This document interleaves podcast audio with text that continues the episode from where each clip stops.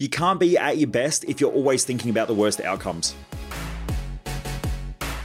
Welcome to the Underestimated Entrepreneur, where I share mindset, lifestyle, and business hacking tips, tools, and some painful lessons along my journey from growing my businesses and also working with some of the top entrepreneurs, business leaders, and professional athletes.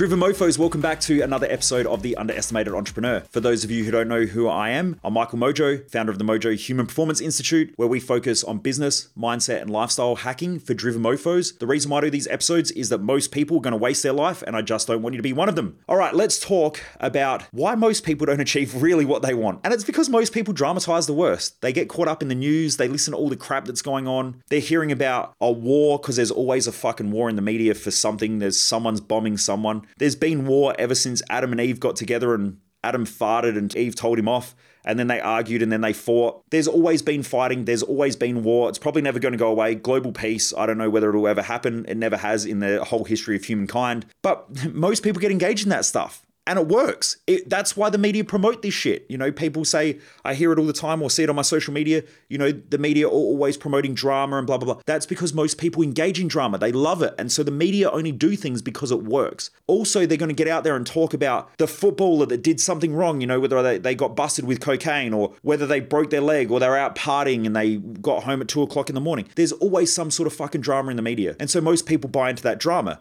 then they think about it, then they reinforce it in their own head. In the business world, this happens consistently. You know, if we don't have a housing crisis, we have a financial crisis. If it's not a financial crisis, it's a staff crisis or a staff shortage crisis. Or if not, it's overpaying staff or underpaying staff or someone's getting sued or this is happening or this business goes bankrupt. And so the media love to dramatize this shit. And most people love to get involved in that drama. So after a while, their mind becomes dramatized. Then what happens is they start watching drama on TV. So they start watching dramatized TV shows. Then they start getting into drama arguments. So I listen to people all the time argue about whose football team's better. It's fucking drama. Why are you getting involved in drama if you like watching sport? Watch sport because it's a great game. I think that it is so ineffective when people get in arguments about whose team's better because that's something that someone cannot control apart from the players on a team or whoever's playing the game. Other than that, it's just opinions, and opinions normally become dramatized. And so most people's lives are just filled with drama. They get home from work,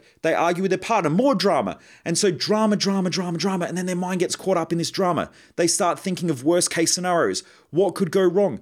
And then now their mind becomes full of fear. So now they have drama and fear. And this is how most people live. And then they wonder why they're not getting the results that they want. You know, Michael, I just can't figure out why I can't get the results that I want. Well, I can probably tell you why. Because you keep reinforcing these patterns that aren't helping you to succeed and aren't helping you to achieve. If you're not consistently focused on the things that you want to achieve, then your mind is going to focus on other shit and probably shit that it doesn't want. It's probably going to engage in things like fear and drama and worries and concerns and all the stuff that's going on in the whole entire world. Remember, there's seven and a half billion people on the planet. There's always going to be some sort of crazy shit going on somewhere. Most people engage in it. You know, I go out shopping and I go buy food or something and I go to the checkout person, you know, how's your day going? And oh, then they get started in the drama. Oh, I can't believe what's happening. Can you believe this stuff? And they get engaged in drama because that's how most people communicate. Most people communicate with their friends through drama and worries and stresses and concerns. Just ask them, how's your week going? And watch people. They take a deep breath in and you know you're in deep shit when the person that you ask, how's your week going? Or how's your month going? And they take a big deep breath breath in.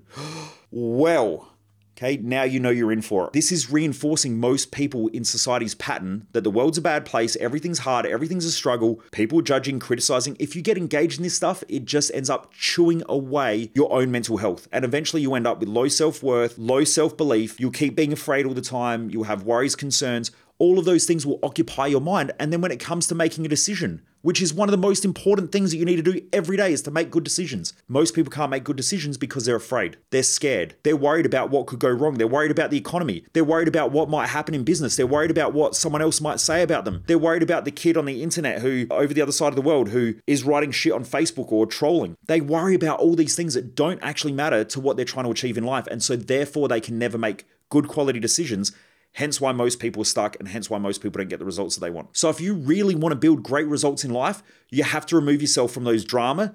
You've got to remove your brain being consumed by fears and worries and concerns and get out there and start figuring out how you can achieve the results that you want. Now, if that means reading the book, reading a book instead of a newspaper, listening to a podcast instead of getting caught up in listening to you know, talkback radio, or all the other bullshit that's out there where people dramatize things and get caught up in crap then you need to start setting your life up that way.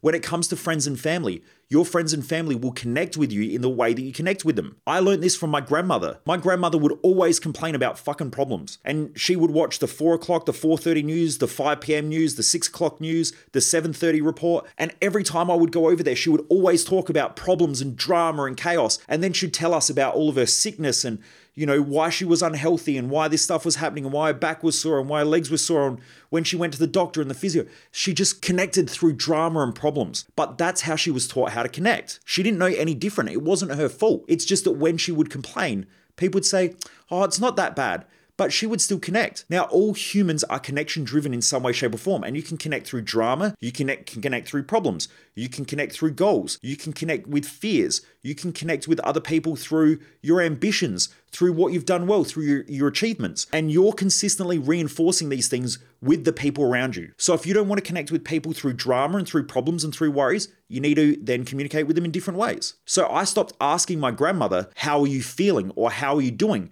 because she always felt like shit, because that is how everyone communicated with her when I started asking her better questions, like, what achievements have you made this week? Okay, what have you done that's brand new? Okay, what have you done that's different? Have you been out of the house this week? I would start asking her better questions. And so, after about a month, she would then start to look for new ways of connecting with me. So, for instance, if I asked her every week for four weeks straight, what results have you got this week? She would then start to look for those results every week just for the sheer fact that she knew that I would ask. Over time, I started connecting with her in better ways than the rest of my family because they would always ask her, How's your week going? How are you feeling? And she would always feel like shit and there was always problems and drama. That's how she would connect with them. Whereas with me and Jess, she would connect in different ways because we would always ask her empowering questions, which then she would start to look for those answers or start to see life differently, and her focus would change because of the questions that we asked her. So make sure you're asking better questions of those around you because it will help you to connect with people in different ways. Then the second thing is make sure that you're creating a life where you feel consistently empowered because the decisions you make matter. And if you can't make empowered decisions that move you towards your mission, your vision, your goals, and your dreams, then you're consistently making decisions based on your fears, your worries, your concerns,